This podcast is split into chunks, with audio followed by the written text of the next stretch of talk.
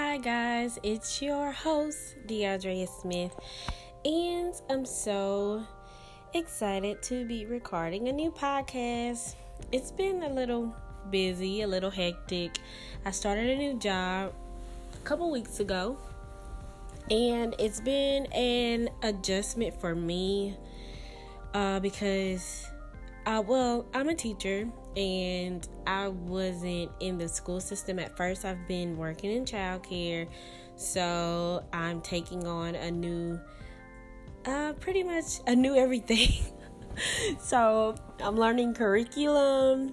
And I'm at a Christian school, so I'm learning their discipline. I'm learning the curriculum. I'm learning how to manage and operate in the classroom, which it hasn't been that bad, but it's been a lot mentally um, when you take on something new, you consume a lot of information.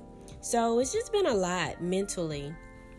And I realized just today, I'm like sitting here by myself. And I was like, oh my goodness, I needed this time, this time alone, this time just to just refresh and just, you know, not do anything, not do any work, uh, just not let not talk to anyone, but just sit and just chill.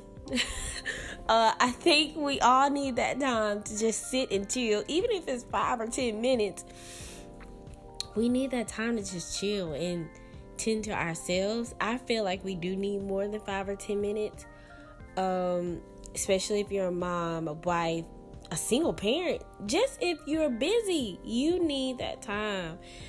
I don't know why I just keep hearing debrief, but just need that time to like, okay, this is all what happened this week. Okay, how did this affect me? How am I feeling about it? How can I move forward for next week? What corrections I need to make? Just running it down to yourself, you know, just t- just kicking it with yourself, right? Even though I'm married, I still need that time for myself. Even it's just to watch a movie by myself, watch my favorite TV shows by myself because I don't get to do those things all the time because I'm either doing work, taking care of home, washing dishes, doing so and so, and plus I try to get in bed at a good time.